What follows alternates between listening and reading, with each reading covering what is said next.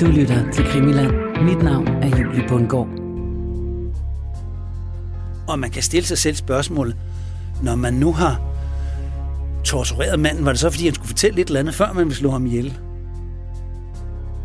Kan man forestille sig, at der er nogen, der har vidst, at Jacobsen har haft regnskaber, for hvem har investeret hvad, hvem er det, vi skal købe fra osv.? Ja, det er jo sådan noget, man kan spekulere i, ikke? Men i hvert fald, så sker der jo det, at han bliver myrdet.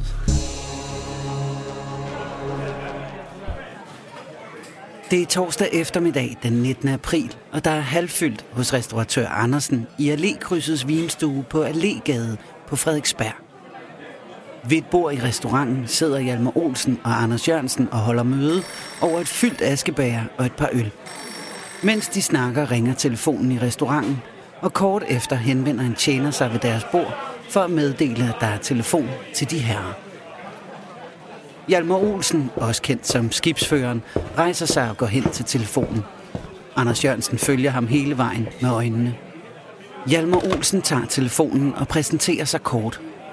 Fra sin plads ved bordet kan Anders Jørgensen se, at der straks glider en skygge af alvor over Olsens ansigt. Hjalmar Olsen lytter intenst til, hvad der bliver sagt i den anden ende af røret, og svarer kun i enstavelsesord. Efter ganske kort tid vinker han Anders Jørgensen hen til telefonen. Anders Jørgensen modtager ligesom Hjalmar en besked i røret, der også straks ændrer hans ansigtsudtryk til noget mere alvorligt. Hjalmar Olsen er allerede tilbage ved deres bord og i gang med at samle sin frakke og betale, da Anders Jørgensen rækker telefonen tilbage til tjeneren. Han skynder sig selv tilbage til bordet for at hente sin frakke og følger efter Hjalmar Olsen ud på Allégade. Det er Hjalmar Olsen, der giver besked til chaufføren om, hvor de skal hen. Han har nemlig været der før, i forbindelse med nogle forretninger. Peter Bangsvej 74, siger han til chaufføren, og følger op med et, og det må gerne gå lidt stærkt. Velkommen til denne uges afsnit af Krimiland-serien Æderkoppen og min morfar. Mit navn er Julie Bundgaard, og via min kriminelle morfar Røde Ejners historie, så øh, er vi igennem de sidste par måneder blevet introduceret til den kriminelle underverden, som i efterkrigstiden med gangsterlignende metoder styrede både sortbørshandel og tilsyneladende også våbenhandel. Og der kommer to øh, agenter for det her Jewish Agency. Den ene af dem er jo dansker. Og de mødes med Rudolf Nikolaj og Hjalmar Olsen på Hotel Nordland. Og de siger, at vi har behov for maskinpistoler. Ah, siger Rudolf Nikolaj. Ja, det er jo en af mine specialer. Mine gamle specialer, faktisk. Og, og de fortæller sig, hvad de vil betale for dem dernede. Og Rudolf Nikolaj, han sætter sig gang i sit netværk. Men der er en kæde af folk, som jeg har sporet, som går fra uh, Rudolf Nikolaj på Hotel Nordland til, gennem svenske købmænd, svenske luftfartskredse til svenske våbenproducenter på Husqvarna-fabrikken. Men det kræver jo, at man har noget startkapital. Og der indgår, der prøver Nikolaj at se, om man kan altså samle en kreds af folk, der kan investere. Man er nødt til at lægge en vis form for udbetaling. Det har hverken Nikolaj eller Hjalmar Olsen, så han skal have folk med, der siger, at vi vil godt committe os til det her. Og det er altså denne her mulige våbenhandel, der er blevet vores forbindelsesled mellem dobbeltmordet på Peter Bangsvej og dobbeltmordet i Køgebugt. I sidste afsnit gennemgik vi dobbeltmordet på Peter Bangsvej i grove træk, og så gennemgik vi de forskellige teorier, der er for, hvem der må slå kontorchef Wilhelm Jacobsen og hans kone Inger Jacobsen ihjel i lejligheden på Peter Bangsvej 74. Og vi sluttede lige der, hvor vi altså hævdede, at der måske er en forbindelse mellem dobbeltmordet på Frederiksberg, begået i februar 1948, og så dobbeltmordet på Rudolf Nikolaj og Hjalmar Olsen i Køgebugt i april 1948. Og det er lige præcis den forbindelse, som vi dykker ned i i det her 14. afsnit af Krimiland-serien Æderkoppen og Min Morfar. Et afsnit, vi af samme årsag har valgt at kalde for Forbindelsen mellem de to dobbeltmord. Som vi har hørt igennem de sidste par afsnit, så er der meget, der tyder på, at øh, sortbørsmanden Rudolf Nikolaj og skibshandleren Hjalmar Olsen, som begge mistede livet i Køgebugt i april 1948, Der er meget, der tyder på, at de var involveret i en større våbenhandel med Israel. En våbenhandel, som en vis kontorchef Wilhelm Jacobsen muligvis også har været involveret i. Og derfor gjorde det tilsyneladende Rudolf Nikolaj ret så nervøs, da kontorchefen i februar 1948 bliver fundet myrdet. I hvert fald, hvis man skal tro nogle af de udtalelser, som Nikolaj selv kommer med i perioden efter, at øh, kontorchefen er blevet slået ihjel. Og måske har nogle dele af politiet allerede den mistanke, for inden Rudolf Nikolaj selv bliver slået ihjel, så bliver han nemlig kaldt ind til afhøring om dobbeltmordet på Peter Banksvej. De stiller sådan et åbent spørgsmål. Hvad kender du til kontorchef Jacobsen? Det, ham kender ikke noget til, siger Nikolaj. Overhovedet ikke. Jeg har slet ikke noget med den mand at gøre. Jeg ved ikke engang, hvem det er. Altså, overhovedet ikke. 0 blank, 0, 0, 0. Benægter alt. Ingenting. Og så, så gør politiet ikke mere ved det, og det undrer mig virkelig meget, altså, at de ikke, at de ikke udspørger ham mere. Men det gør de altså ikke. Jeg tror, de tænker, om vi, må lige, vi skal lige have lidt mere, så vil jeg lige ligge og simre lidt. Men det når de så ikke, så når han så bliver myrdet inden, at, øh, at, hvad hedder det, øh, at de kan spørge ham. Og Nikolaj, han tager sig tilbage til Hotel Nordland, og så sidder han så og selvfølgelig og snakker med sine, sine venner der. Han er også ude og besøge noget familie og sådan noget. Og det er jo et helt almindeligt samtaleemne ved spisebordene dengang. Det er det her dobbeltmord. Det er i februar og marts og april. Der bliver der altså virkelig snakket om det, og aviserne har hver eneste dag forside historie om det der. Og så på et tidspunkt, Nikolaj fortæller nogen, at det ved jeg udmærket godt, hvad det handler om. Det der. Det, jeg ved udmærket godt, hvad det handler om. Uh, til sin søster, han til middag hos sin søster, hun fortæller sig senere hen til politiet, så siger han, det er Jacobsens, den kendte jeg udmærket. Jeg kendte også konen. Jeg kendte også konen. De blev skudt. De fortjente det, siger Nikolaj. så han har åbenbart ikke noget sådan helt positivt at sige om dem. Nå, siger konen så, hvad, eller hedder det søsteren der, hvad, hvad, hvad kender du til det? Ah, det skal du ikke høre om, det skal du ikke høre om. Det, det, uh, ikke? Og til sin sekretær der, han har sin sekretær, der hedder Max Petersen der, så siger han så, øh, ja, øh, du ved godt, hvem der begik det mor derude på Peter Bangs vej. Nej, siger Max, det, det ved jeg ikke noget om. Det, det ved jeg ikke noget om, hvem det er. Det er en gang i, uh, i begyndelsen af marts, Nikolaj siger det, de sidder på Hotel Nordland der, og Max Petersen, han, han, han, han er telefonpasser. Det vil sige, han sidder på værelset og tager imod telefon, når Nikolaj er ude i byen og drikker og sådan noget, så skal han selvfølgelig have en sekretær til at sidde og tage imod beskeder og sådan noget. Så han er også i gang i forretningerne. Så siger han så til ham der telefonpasseren, Max Petersen, som jo er der gamle SS-mand, og er blevet såret på Østfronten og så videre. Øhm, så siger han så, ja, det, det er jo din gode ven. Det er jo din gode ven Jørgensen, siger han så til Max Petersen. Der. Hvad?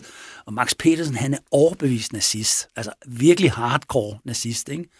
Og Jørgensen er kommunist, så det er ironisk betydning. Det er aldeles ikke hans gode ven. Han kan ikke fordrage Jørgensen. Det fortæller han politiet. Jeg kan ikke fordrage den mand, altså. Og øh, jo, jo, det er, det er Jørgensen, der har lavet det mor derude på Peter Bangs vej vi er jo altså stadigvæk før dobbeltmordet på Køgebugt. Det er for vildt nok, at Nikolaj, hvis han har sagt til Max Petersen, det er Jørgensen, der har begået dobbeltmordet på Peter Bangsvej. Hvis det er det, han tænker, Nikolaj, hvorfor i alverden hopper han så på en båd med ham ud i Køgebugt? Ja, det er det. Altså... Men det får vi måske en forklaring på om lidt.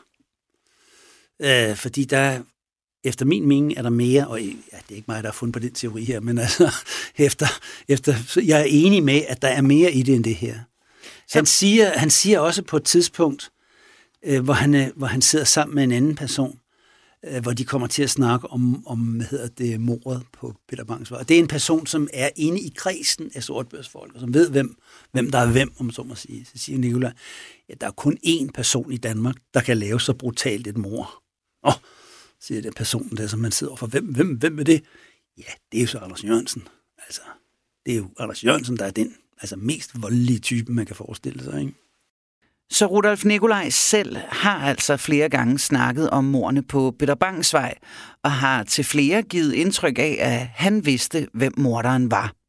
Og i et enkelt tilfælde, så skulle han også direkte have nævnt, at Anders Jørgensen var involveret. Men hvorfor i alverden begiver Nikolaj sig så ud på den kutter i Køgebugt med Anders Jørgensen, hvis han allerede der mistænker Jørgensen for at have begået dobbeltmordet på Peter Bangsvej? Ja, Det kan jo altså være forklaringen, som øh, skal findes i dobbeltmordet på Peter Bangs vej, eller i hvert fald forbindelsen dertil. For var der mere en sortbørshandel mellem Rudolf Nikolaj og kontorchef Jacobsen? Noget tyder altså på, at øh, Jacobsen også kan have haft en interesse i den våbenhandel, som øh, Rudolf Nikolaj og Hjalmar Olsen har gang i. I sidste afsnit hørte vi om flere forskellige rapporter fra vidner, der fortalte, at Nikolaj havde fortalt dem, at kontorchef Jacobsen også var involveret i den famøse våbenhandel med Israel. Men hvad med kontorchefen selv? Har han sagt noget til nogen, han kender? Ja, det findes der faktisk også rapporter om. Der er en rapport i sagen, i Peter Bangsvej-sagen. Og det er en rapport, hvor Jacobsen øh, sidder og spiser frokost med en mand, som han kender vældig godt, som er værkfører ved en af Holtens øh, virksomheder. Og de har haft kendt hinanden i mange år, de spiser jævnligt frokost sammen, og den her mand fortæller sig efterfølgende til politiet, øh, hvad det er. De har siddet og snakket om, de snakker om vind og vejr, forretninger osv. osv. Øhm, og, men de har åbenbart så godt et, et, et, et forhold til hinanden, så at, øh, at, at den her værkfører godt ved, at Jacobsen altså også har været sådan en, der er sendt i byen og handlet med sortbørsvarer, altså klædestoffer og, og måske andre ting også. Men så siger så under den her frokost, så siger så Jacobsen til den her værkfører, eller værkmester, eller hvad han nu han stiller hvad det kan jeg ikke lige, kan jeg ikke lige komme på, vel, men de her sådan nogle titler er jo altid forskellige inden for de forskellige fag. inden for trykkeribranchen, der er man faktor, hvis man er værkfører. Men, men han er altså, og metal, i metaltilsyn, der er man mester. Nå, skidt nu med det, men han siger så, da, da han spørger, ja, da Jakobsen, de sidder og snakker om, hvad man så handler med nu om dage, der er vi så i efteråret 47, altså nogle måneder før mordet, så siger Jakobsen, at nu er vi gået over, nu er vi gået over til at handle med våben. Nu handler vi med våben til Palæstina. Det er der, hvor der er penge i øjeblikket. Og siger så ham der, værkmesteren, okay, Nå, så det er det, det man handler med nu. Ja, ja, så, så bliver der ikke snakket mere om den sag, og så, så videre. Og det er jo en ganske troværdig rapport. Det er ikke noget, som den der værkfører finder på. Han går helt ærligt hen til politiet bagefter. Han er ikke dømt for noget som helst. Han er ikke kriminel. Jeg tror heller ikke, han har nogen interesse i at sværte sin gamle ven, men jeg tror, han er et ærligt hjert, kan vil oplyse politiet om, her var altså et eller andet. Måske var der nogle af de der våbenhandlere, som der nakkede min gode ven i kontoret, så kunne vi måske prøve at kigge derhen. Jeg tror, det er sådan, det, det ligger bag ved det. Ikke? Men han ved ikke ret meget mere. Men det er, Jacobsen er jo ikke en mand, der praler. Han er ikke en mand, der fortæller løgnhistorier. Der er ingen som helst tegn på, at han skulle være sådan en fantast, eller så når han siger, jeg handler våben, det er ikke sikkert, at han selv gør det, men, men han er måske med til at arrangere det, eller måske, hvad der er mere sandsynligt, når vi ved, hvad hans rolle er, nemlig at være mellemmand, mand, der bliver sendt i byen. Han er ude og placere nogle menneskers penge. Mm. Og så er han, har han den rolle, Jakobsen, altså, det er ham, der fører regnskaberne. Det gør han i Holden, det gør han under krigen med alle de der ting. Der har Jørgensen skufferegnskaberne, hvem skal betales hvad, og hvad skal smugleren have, hvad skal den handler have, hvad skal den bogtrykker have, og hvad skal der op til chefen, og hvad skal vi betale for chauffører. Altså hele det der logistik og med at øh, øh, placere penge rundt omkring, det er Jakobsen, der laver det. Det er ham, der handler med stofferne til udlandet og bestiller osv. osv. Ikke? Det er en ret central rolle. Så hvis han har snakket om, at vi handler våben, så er det jo sandsynligt, at der Jakobsen, han er selvfølgelig en velhavn, men han er jo ikke i den der altså stor klasse, hvor man ejer et stormagasin i København, eller ejer en fabrik eller noget. Det, den klasse er han ikke i, vel? Men han er betroet mand i den, i, for den kreds og klasse af folk. Ikke? Og er der flere, så er der nogen, der skal holde regnskaber. Så er der nogen, der skal sørge for forbindelsen, sørge for, hvem har investeret hvad, hvor mange penge har den øh, investeret det, hvor mange... Det er ikke sikkert, de ved i detaljerne, hvad det går ud på, men det har Jacobsen måske, han har skrevet ned og så videre. Ikke? Og Jacobsens rolle som regnskabsfører er ikke helt uden betydning. I hvert fald ikke, hvis man vil lede efter en forbindelse mellem morerne på Peter Bangsvej og morerne i Køgebugt. Så er den rolle faktisk ret afgørende. Men baggrunden for, at, at man kan have den teori om, om, om William Markusen, fordi det er jo ikke noget, politiet har nogen beviser på, at det er den rolle, han har. Men der er masser af afhøringer, og nu vil jeg så nævne et par stykker af dem, som, som efter min mening klart viser, at Jacobsen både under krigen og efter krigen er dybt involveret i sortbørshandel, ulovlig valutahandel og guldsmugling, og måske også andre typer af forretninger, øh, som man kan tjene penge på. Vi var som nævnt en lille smule inde på det i sidste afsnit, hvor Christian fortalte om et par vidner, som altså placerede kontorchef Jacobsen og Nikolaj i samme lokale flere gange.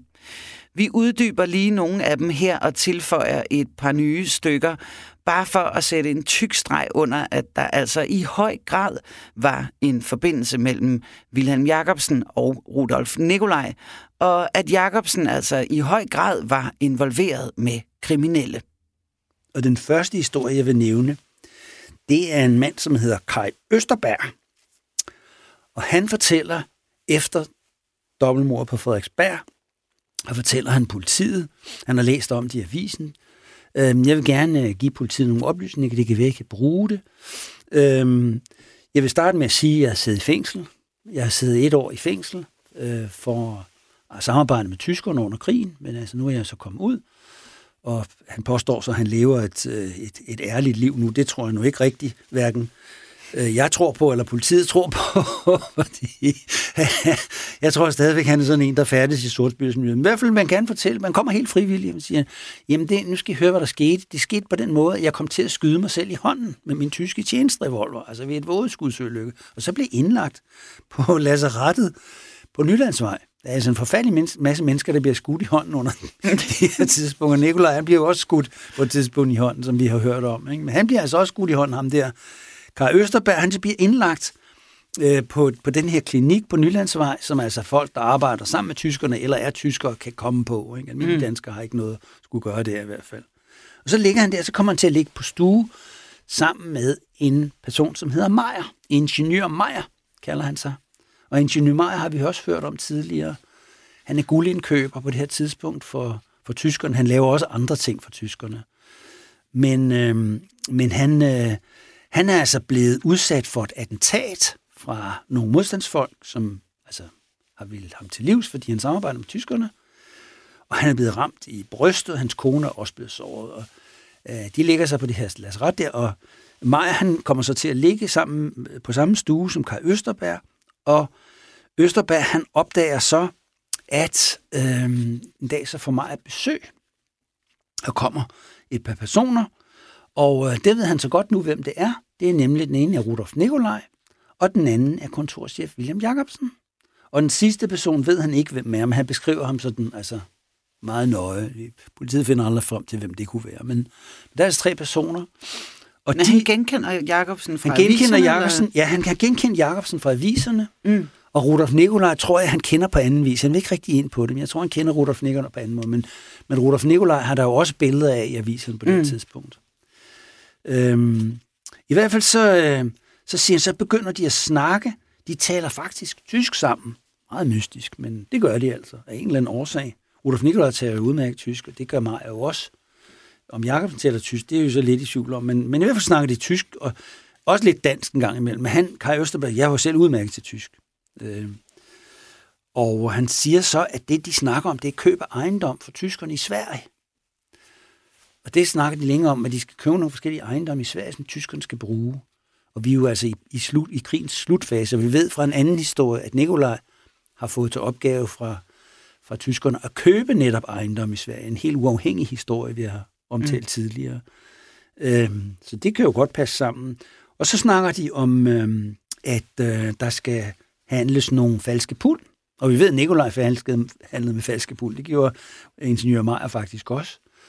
Og Jakobsen handler også med falske pund, øh, og de har en eller anden handelsdiskussion der, og Jakobsen, han siger, at jeg har 300.000 kroner, og vi skal handle nogle pund. Og hvordan det sådan er i detaljen, om man skal købe eller sælge, det er sådan lidt uklart. Øh, men det er jo altså også noget, der er, er gang i her i krigens slutfase med de her engelske pund, som jo så senere viser sig at være falske. Og så snakker de om guldsmugling. Øh, Maja, han snakker om, at han kan, han, kan, han kan skaffe guld, og det siger Jakobsen, det er jeg interesseret i. Altså, jeg forhandler på en kreds, på vegne af en kreds af forretningsfolk, som er interesseret i at investere penge. Og det er meget interessant, fordi de, alle de her oplysninger her, de passer sådan set godt sammen med andre vidneudsagn, som vi måske kan komme ind på mm. Øh, senere, at han er dybt involveret i handel med forskellige ting.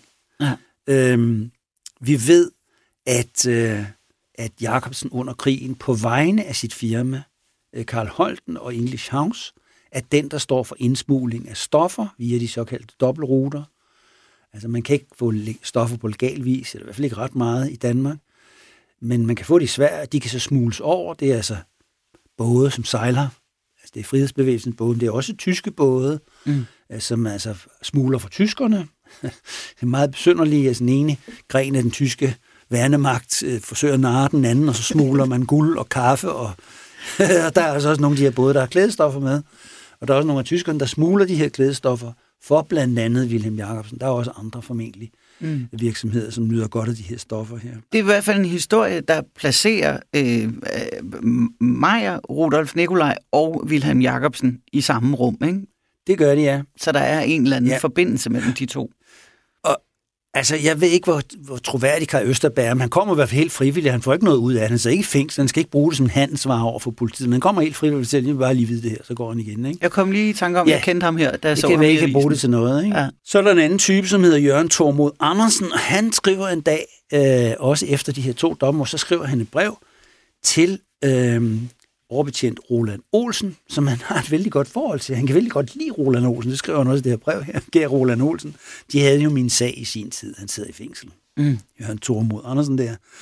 Øhm, jeg synes godt, at jeg vil lige sådan, i anledning de her dobbeltmord her, som han jo altså ikke har nogen andel, fordi han sidder i fængsel, øhm, så vil jeg godt lige give dig nogle oplysninger, som du måske kan bruge. Altså, selvom Roland Olsen på det her tidspunkt ikke rigtig har noget med sagen at gøre, mm.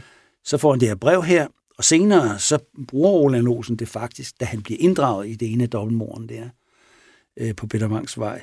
Han skal assistere det. Så bruger han faktisk den her, det her brev fra, fra Tormod Andersen som udgangspunkt for en, et kæmpe, kæmpe, kæmpe lang under, undersøgelse, som fører ham til sidst frem til den, som er, både jeg tror, men også Roland Olsen tror, er nok ham, der tror det først, men hvem, øh, det, hvem den der indbrudstyve er. Ikke? Mm. Men det starter med, at, at Tormod siger, nu skal du høre her, jeg vil godt lige sige, at jeg jo arbejdede for Rudolf Nikolaj under krigen. Jeg arbejdede med de her hvide varer. Øh, vi samlede de, alle de her laner ind, og som, som Nikolaj solgte til tyskerne, og det fortæller han også i detaljer om. Og, og så var jeg også Nikolajs bodyguard, øh, fordi Nikolaj frygtede for sit liv. Altså han var bange for, at der var folk i modstandsbevægelsen, der ville altså efterstræbe ham. Øhm, og jeg har flere gange været sammen med Nikolaj, hvor vi skulle møde William Jacobsen. Og William Jacobsen, han købte møbelstoffer, og han købte klædestoffer af Nikolaj, og Nikolaj formidlede kontakt. Nikolaj er jo sådan en mellemmand, der forbinder alle med hinanden, og så får en lille kommission imellem. Ikke? Mm. Øhm, der har jeg mødt med, med William Jacobsen og Rudolf Nikolaj i den sorte gryde, jeg har også ringet til William Jacobsen flere gange i English House og skulle aftale ting og sager på Nikolajs vegne. Han er så også en slags sekretær for Nikolaj. Øhm, og vi har spist på, han nævner forskellige restauranter, en, en, en, en, en lang række detaljer om, hvordan Nikolaj og William Jacobsen fra English House og Karl Holt har mødtes, og der, det har altså handlet om, om møbelstoffer. Ikke? Mm. Og vi har en anden historie om, øh, om en, øh, en mand, som... Øh, som sidder inde, også øh, han så, øh, han så fængslet for at være stikker, men altså, det er meget tvivlsomt, hvad han egentlig har gjort. Men han har i hvert fald fået en dom for stikkeri, men så er han blevet sådan lidt sindsliden, og så er han kommet på Sankt Hans, men han er ikke mere sindsliden, end han kan fortælle politiet, at han har handlet med William Jacobsen, og han har handlet med Rudolf Nikolaj, og han har handlet med en, der hedder Karl Mogensen. Øh, og det, han har lavet, det er, at han har trykt falske rekvisitionsblanketter og falske papirer som, de har, som Nikolaj og, og William Jacobsen har brugt over for den tyske værnemagt til at få stoffer ud af værnemagten. Mm. Øhm, og, og hvad de skulle bruge de stoffer til, tør jeg så ikke lige sige. Men det er, det er også en kæmpe lang historie. Jeg skal ikke komme ind på den her. Men den er også meget veldokumenteret. Og selvom ham der gutten der er licenslidende, så, så er det ingen tvivl om, at politiet de, de fæstner lid til, hvad de politifolk, der afhører, øh, Robert Magnussen hedder han, bliver kaldt Rob, øhm, de fester lid til ham, jamen det, det, det virker meget sandsynligt, og de spørger om flere gange, han bliver afhørt altså 10 gange eller sådan noget om det her. Så det gør man jo ikke, hvis det er, man mener, at manden er tosset, så henlænger man sagen, og så siger man, okay, det var det ikke. Ja. Så, så, så også der har vi en, øh, en række indicier og beviser på, at, at Nikolaj og Jacobsen har handlet sammen. Vi har også en anden uh, historie, som fortæller, at, uh, at Hjalmar Olsen, det er en mand, der kender Hjalmar Olsen, han siger, at Hjalmar Olsen har prøvet at involvere øh, kontorchefen i noget våbensmugleri på et tid. Han skulle finansiere noget våbensmugleri på et tidspunkt. Det er jo også en rimelig troværdig historie, og manden ved noget, men han vil ikke fortælle politiet mere, fordi han siger, så vil jeg have nogle fordele. Mm. Altså, han sidder også inde, så vil han nogle fordele, det vil de ikke give ham, og så siger han, så har jeg ikke mere at sige. Mm. Men han, han, han letter lige på låget for en detaljeret historie. Det er første halvdel af historien via våbensmuglerier, og Hjalmar Olsen, som vi ved smule våben, mm. altså under krigen, og, og på et senere tidspunkt formentlig også efter krigen. Det letter han lige, at Jacobsen han er, har, står bag, der står en kreds af finansfolk bag ved Jacobsen, og de vil investere i noget våbensmugleri. Men så, da politiet siger, hvad, ja, så vil han ikke snakke mere. Så vi får aldrig mere at vide den slags så det er også noget, som jamen, okay, styrker billedet af en mand, som altså bag den fine facade at være kontorchef i det velrenommerede, meget, meget fashionable herremagasin, der ligger på et af Københavns bedste strøg, der er han altså også en mand, som forhandler med smugler og guldhandler og forbrydere og våbenhandler osv. på egne vegne, men formentlig også på vegne af en kreds af forretningsfolk, som har nogle sorte kontanter, de sådan kan smide ind i nogle handler, ikke? Mm. og hvor han er sådan en slags mellemmand eller administrator eller kontaktperson, eller hvad vi kan kalde det. Så kontorchefen har altså, ifølge flere forskellige vidner, i høj grad har fingrene langt inde i sortbørshandlen, smuglerier af ulovlige klædestoffer, guldhandel og altså muligvis også våbenhandel. Der er flere af hinanden uafhængige vidner, der fortæller, at Jacobsen handler på vegne af en kreds. Alt sammen noget, der har gjort Jacobsen til et udsat mål. Han vidste simpelthen for meget. Kan man så forestille sig, kan man forestille sig, at han på et tidspunkt måske har tænkt, at øh, ja, det vil han godt have noget mere for. Er der nogle kriminelle, han har samarbejdet med? Øh, har han sagt, jeg vil, jeg vil ud af det her, eller jeg vil ikke med længere? Kan man forestille sig, at der er nogen, der har vidst, at Jacobsen har haft regnskaber, hvem har investeret hvad, hvem er det, vi skal købe fra osv.? Ja, det er jo sådan noget, man kan spekulere i, ikke? Men i hvert fald, så sker der jo det, at han bliver myrdet. Og der sker det, at der er nogen, der har gennemrodet den lejlighed, og der er nogen, der har været i den lejlighed rigtig lang tid bagefter. Og man kan stille sig selv spørgsmålet, når man nu har tortureret manden, var det så, fordi han skulle fortælle lidt eller andet, før man ville slå ham ihjel? Øhm, og så er det så, at vi kommer frem til, hvad der kunne være den egentlige forklaring på det og hvor der kunne være en egentlig sammenhæng mellem dobbeltmordet på Peter Bangs vej og dobbeltmordet i Køgebugt. Og så er vi selvfølgelig ude i, i, i spekulation. Vi er ude i konspirationsteori, vi er ude i, hvor man sådan prøver at forbinde kendte informationer med, altså noget kunne det hænge sådan sammen, spekulation. Så derfor kan man, skal man jo ikke tage den slags for mere, end hvad det er. Det her, vi putter lidt kit Ja, der kommer sådan lidt kit ind i historien, for at få det til at hænge sammen. Ikke? Og sådan er det, men sådan er det også med alle de andre teorier. Der, der bliver der også, men, men jeg synes, den, den her kit-historie med, at Jørgensen, hvad hedder det, undskyld, kontorchef Jacobsen, at han handler våben, som er troværdig vidneudsagn. Den, den står sådan rimelig fast. Det er ikke en teori eller noget. Det er sådan noget, der bliver fortalt til politiet. Vi kan se det i en rapport og så videre. Ikke? Øh, det er sådan et holdepunkt. Ikke? kan vi så, ved vi, at Rudolf Nikolaj og Hjalmar Olsen handler våben. Det har vi også vidneudsagn på. Vi ved også, at Rudolf Nikolaj fortæller, selvom han ikke altid er troværdigheden selv, så gør han det dog trods alt til flere forskellige. Jamen, jeg kendte Jacobsen, jeg handlede med ham. Og vi har vidneudsagn, der placerer Nikolaj sammen med Jakobsen i samme lokale. Der er flere end dem, jeg nævner her. Ikke? Øh, jamen, så er det, vi kan begynde at putte lidt kit ind, når vi har de her faste hold på. Har de så snakket sammen om at lave våben? Var Jakobsen, var han kontaktmanden til dem, der skulle investere pengene i våbenkøbet. Det er jo ikke sådan, at man går hen til Husqvarna-fabrikkerne og siger, vi vil gerne have 3.000 maskinpistoler. De skal sendes med hemmelige smuglerruter ned til Palæstina. Faren for, at de bliver sænket eller kapret af englænderne er meget stor vi betaler jer, når de er fremme.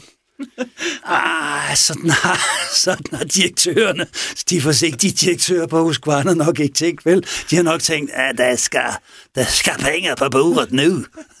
Nej, de stiller måske ikke skåls, men, men, men så har de nok tænkt, der skal i hvert fald falde, om ikke fuld det betaling. Det kommer I hvert fald, så skal der i hvert fald falde en kraftig udbetaling. Så nogle penge skal på banen først, og dem har hverken Nikolaj eller Rudolf hverken Olof Nikolaj eller Hjalmar Olsen.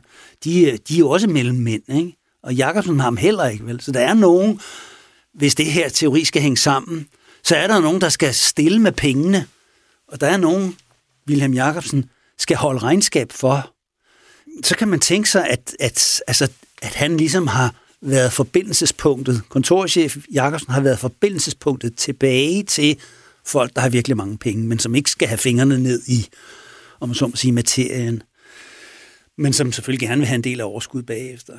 Øh, så det kan, det, der, der mener jeg, der kan vi sådan, altså, der kan vi skrue en, en fornuftig teori sammen, der siger, Jacobsen, Nikolaj, Hjalmar Olsen og måske et par stykker til, at de, der sidder på Hotel Nordland og færdes, som bliver afhørt af politiet, de er i gang med at, at lave våbenaffærer. Så har vi forbindelsen mellem dobbeltmordet på Køge Bugt, og nogle af mændene er, og, og dobbeltmordet på kontorchefen tidligere, to måneder tidligere. Så hvis vi lige skal opsummere, så ved vi altså fra flere rapporter, at Nikolaj og Hjalmar Olsen handler med våben, og de er blevet set på Hotel Nordland sammen med folk, der har ekspertise inden for det område, både når det gælder selve våbne, men også når det gælder transporten. De er også blevet set sammen med kontorchef Jacobsen, som øh, Nikolaj ifølge et vidneudsagn har kendt helt tilbage fra dengang han var indlagt på det tyske lazaret. Både Nikolaj og kontorchef Jacobsen har fortalt til uafhængige kilder, at de var involveret i våbenhandel. Og vi ved, at kontorchef Jacobsens rolle hos English House i høj grad har betydet, at han øh, sad i en central rolle, hvor han altså både handlede med kriminelle og holdt regnskab over, hvem der investerede i de ulovlige varer. Vidste kontorchefen simpelthen bare for meget? Forsøgte han at afpresse nogen med sin viden, og var det den viden, som i sidste ende førte til de brutale mor i lejligheden på Peter Bangs vej? Vi ved det ikke med sikkerhed, men vi kan bare konstatere, at Jacobsen jo altså bliver slået ihjel, og hans lejlighed, eller i hvert fald chatollet med hans papirer, bliver gennemrodet. Og to måneder efter kan vi altså konstatere, at Rudolf Nikolaj og Hjalmar Olsen, som øh, selv samme Jacobsen har handlet med, altså også bliver slået ihjel. Men der er også en historie mere, som sætter kontorchef Wilhelm Jacobsen og Rudolf Nikolaj i forbindelse med både våbenhandel og hinanden. Og den historie stammer fra Herrens efterretningstjeneste. Den aller sidste historie, jeg vil fortælle, det er en, det er en meget besynderlig historie, og det er faktisk også et af de få dokumenter, der ligger i øh, Peter Bangs sagen, som stammer fra Herrens efterretningstjeneste. Og det, det er på et tidspunkt mange år efter, øh, jeg tror det er 10 år efter mordet, der, der, kom, der tilgår der et dokument til politiet på Frederiksberg. De sidder jo stadigvæk og forsker i den her sag. Det er jo selvfølgelig ikke de mange kriminalfolk. Der, altså helt 10 år efter sidder der stadigvæk en kriminalmand og er mm. ansvarlig for det her. Og, og der tilgår der så et dokument fra Herrens efterretningstjeneste, hvor man fortæller, at der er en person, som har fortalt øh, agenter for, eller hvad hedder sådan nogle ansatte i Herrens efterretningstjeneste, at han har været på Hotel Nordland, og øh, der har han overvejet nogle samtaler mellem en person, som hedder Rudolf Nikolaj, og en person, som hedder William Jakobsen, som er kontorchefen. Det var vist ham fra Peter Banks vej, siger ham der Gunther og øh, et par stykker til. Jeg kan ikke huske, man også nævner Hjalmar Olsen. Og de snakker så om våbenhandel, og hvordan de skal, de skal altså, eksportere de her våben. Og der er også en anden mand med, og det er Anders Jørgensen. Og han er også med i det her våbensmuleri. Og han fortæller så en, en længere historie om, om den her diskussion om de her våbensmuglerier, som han har overværet. Mm. Han er selv sådan en, en lille lurve kriminel type, som, som er egentlig at komme på Nordland, fordi han skal lave nogle forretninger med Anders Jørgensen. Anders Jørgensen opfinder jo alle mulige mærkelige ting. Og han har aftalt, at han skal investere sammen med Anders Jørgensen i en plastikfabrik. De skal sy plastik sammen ved hjælp af noget sømløs teknik, Anders Jørgensen har opfundet. det bliver så ikke til noget, for de kan ikke få importtilladelse til plastik. Men i hvert fald så, så sidder han der på Hotel Nordland, hvor han overhører de her samtaler her. Og det er meget, det er meget omfattende med de her våbensmuglerier. Det er også lidt fantasirigt det kan man se, at, at de her agenter for herens efterretningstjeneste, de tænker, hvad, hvad skal vi egentlig med det her? Ikke? Men, men de synes, de vil orientere, mm. øhm, de vil orientere politiet, kriminalpolitiet på Frederiksberg om det her sag, så derfor oversender de rapporten. Så lægger der så en kopi af den i, øh, hvad skal man sige, øh, i Peter Bangsvej-sagen. Så, så også her har herrens efterretningstjeneste altså arbejdet og været inde selvstændigt og foretage undersøgelser, uafhængigt af, af kriminalpolitiet. Det er egentlig lidt spøjs, det, der ikke har været mere samarbejde på det niveau der, andet end man sådan orienterer hinanden. Men det, der bare undrer mig, Christian, det er lidt, altså det virker jo som om, at alle på en eller anden måde nævner noget omkring det her våbenhandel, øh, der til synlædende er der, ikke? Men det virker også bare lidt som om, at det er sådan et spor, som politiet slet ikke går ned af. Jo, det er der nogle politifolk, der gør. Altså, øhm, chef, øh, chefen for efterforskning på Frederiksberg, han hedder Lener. Øhm, kommissær Lener, politikommissær Lener. Han, han tror ikke på det. Mm. Altså, han bliver spurgt flere gange, især efter dobbeltmordet i Køgebuk, hvor Anders Jørgensen siger, jamen, det var Nikolaj og Hjalmar Olsen, der gjorde det, og, men jeg skød dem først, før de kunne nå mig, ikke? Mm. Så bliver Lener spurgt i aviserne, hvad skal de nu afhøre Anders Jørgensen, og han har, altså, er der en sammenhæng? Og Lener siger, ja, nu må vi se, jeg tror ikke, jeg tror ikke, vi må, vi må snakke med ham, altså, men jeg, jeg tror ikke på det. Mm. Og så går der nogle dage, så vender journalisten tilbage og siger, hvad, hvad sagde han så? Afhørte de ham? Ja, men altså, det bliver sådan lidt uklart, om han egentlig afhører ham. De afhører faktisk Anders Jørgensen, ja. men ikke særlig grundigt.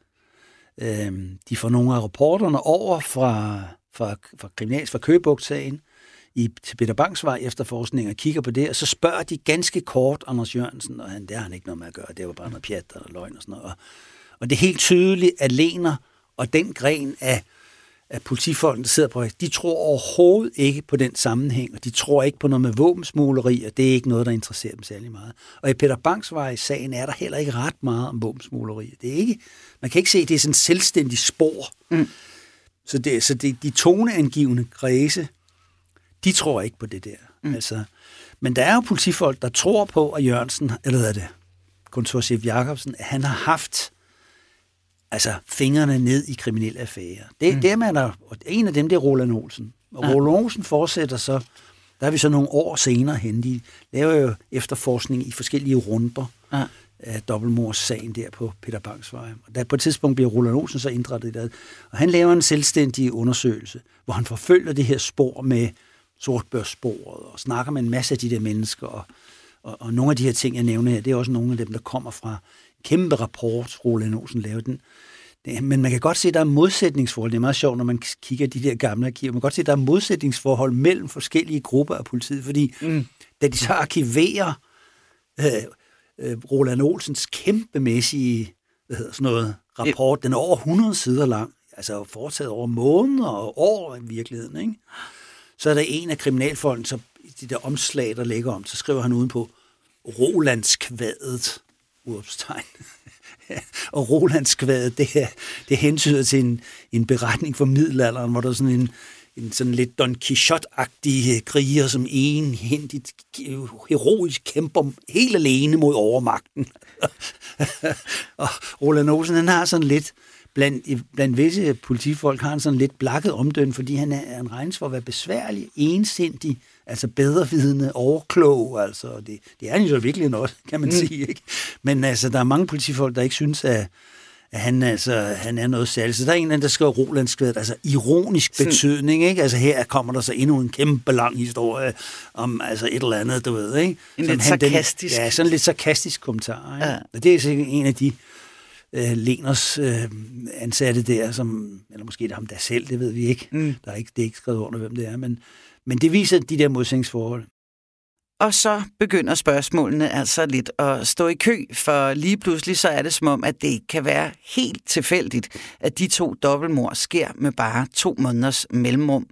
Selvom det åbenbart ikke er en teori, som nogen andre i politiet andet end Roland Olsen anser for at være sandsynlig. Men når nu mange af de samme personer går igen i de to mor, hvordan er det så foregået? Altså, hvad skete der i lejligheden? Hvordan kom det så vidt som til mor, til dobbeltmor? Jo, måske kan du huske den helt simple første teori, vi præsenterede dig for i sidste afsnit om dobbeltmordet på Peter Bangs vej, Nemlig, at øh, der skulle være tale om et indbrud, som simpelthen gik grueligt galt.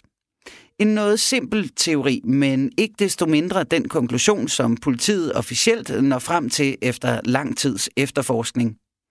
Og måske kan du huske, at øh, selvom Christian var afvisende over for, at øh, det bare skulle have været et forfejlet indbrud med fatale konsekvenser, så var han dog ikke helt afvisende over for, at der kunne være en indbrudstyv involveret.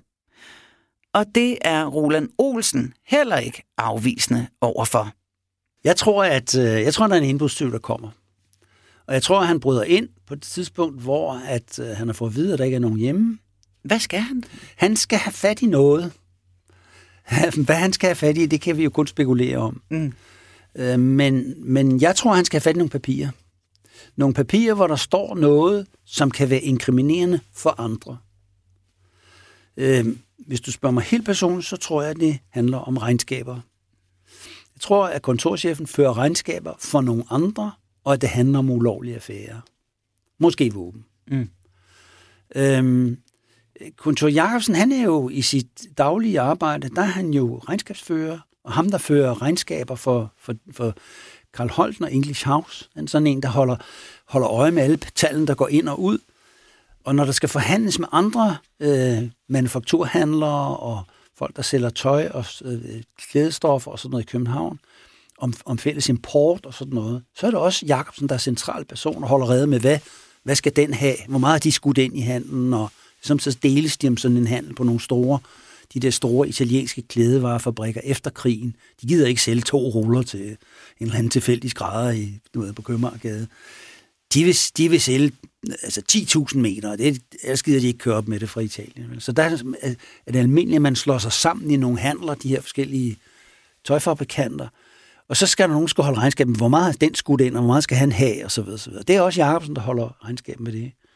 Og jeg tror, at det er også den rolle, han har i de her ulovlige affærer. Der er han også regnskabsføreren. Og derfor mm. tror jeg, at han har nogle tal for, hvad der er nogen, der har skudt ind, og hvad der er nogen, der skal have af procenter bagefter. Og det jeg tror det er de papirer, der er en indbrudstyv, der, der gerne vil have, og så går det galt.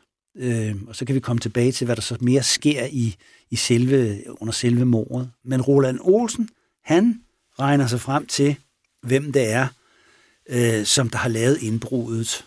Øh, og han, øh, han øh, får hjælp af en kranfører, som øh, henvender sig i første omgang anonymt til politiet. Derfor kan de ikke komme videre. Han siger, jeg så en bestemt type, som jeg mødte, og jeg tror, det er ham, der har begået dommord på Peter Banks. Meget mystisk, ikke? Og det ligger den rapport, der de ikke, vi skal stille op med den. Men senere hen, så får Roland Olsen fat i de der papirer der, så får han så gravet frem, hvem det egentlig er, og de, på en eller anden måde regner de sig frem til, Roland Olsen regner sig frem til, måske han hjælper nogle andre, til hvem det er.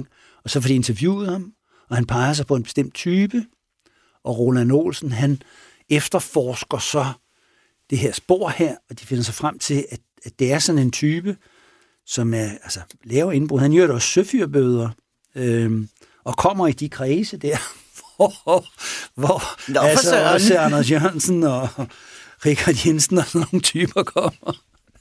øh, og han kan ikke rigtig gøre rede for, hvad han har lavet den eftermiddag der. Mm.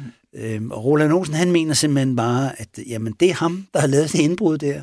Øh, det er en lang, lang historie. Altså, hvis man er interesseret, så kan man læse hele historien på, på, øhm, på øh, websiten øh, Dobbelt Danmark. Der er, der er hele Rolands kvadet skrevet og med kommentarer og så videre. Så meget, meget interessant historie. Og, og så skriver han til allersidst, og derfor mener jeg, at vi skal sigte øh, den her person for øh, altså det her indbrud og for dobbeltmord. Så, så tror jeg, at vi, hvis vi griller ham, så tror jeg, vi kan få ham til at tilstå. Altså, noget mm. af den stil står der. Men det, men det får han ikke lov til. Altså politiledelsen på Frederiksberg, de synes ikke, det er noget. Så, så han bliver aldrig nogensinde tiltalt for noget som helst. Mm. Men, øh, men der mener så jo, altså Roland Olsen, det er ham, der har lavet det der indbrud. Så er han så kommet til at slå, slå konen ned. Og hvad der mere sker, det, det går han så ikke ind i. Altså, de får aldrig nogensinde forhørt denne her indbrudstyv? Jo, jo. Han Eller bliver hvad? forhørt 30 gange, tror jeg. Okay. Nej, hun overdriver måske. I hvert fald en ordentlig masse gange over flere år, helt frem til 60'erne. Ja. Jeg tror, det den sidste rapport, det er en gang i 1960 eller sådan noget, der ligger han der indbrudstyven noget syg, der kommer Roland Olsen og spørger ham. Du er sikker på, det ikke var dig? Kan du ikke tilstå det her? Nej, det er så ikke, sådan er ikke faldet, men altså, ordene er faldet, men, øh, men, men at der er ingen tvivl om, at Roland Olsen, han, han mener, at der, han har fat i den lange ende der. Men den her indbrudstyv, han bliver bare ved med at nægte? Eller? Ja, der har han ikke noget med at gøre. Og, og de har ikke rigtig nogen beviser. Mm. De har en masse indicier på, at det kan være ham. De har en masse... Øh, altså, svigermoren kommer sådan til en altså, halvvejs at tilstå til en, til en, til en spokkone med Gudne Vestjord. Det er den vej, at de ligesom kommer ind på det også. Uh, hun siger, at han er svigersøn, det han har været inde i noget, han havde været noget, det er, han havde noget med det Peter Banks mor, det siger, han, siger hun sådan, til, altså i et fortroligt øjeblik til Spokkonen, hun fortæller sig til politiet, så der har ikke været sådan noget videre tavshedspligt, det er i hvert fald, hvad Spokkonen angik dengang. Uh, men det ved hun selvfølgelig ikke. Uh, men, men, men så der er sådan forskellige ting, og der er også forskellige i miljøet, som en, han har gjort det og sådan noget. Ikke? Mm. Øhm, men øhm, det, er, det er sådan en længere historie. Men selve forklaringen på, hvad der er foregået, øhm, jeg er jo ikke specialist i, i, i, i dobbeltmord på Peter men, men sådan som jeg øh, tror, det er foregået, så har Wilhelm Jacobsen været, været sådan kontaktmand for en gruppe af mennesker, øh, som har ville handle våben med Palæstina. Og de har investeret nogle penge fordi man skal betale penge for at kunne få våben. Altså fabrikkerne, de sælger dem ikke sådan bare på, på forventet efterbevilling. Der, der skal falde kontantbetaling formentlig ved levering, ikke?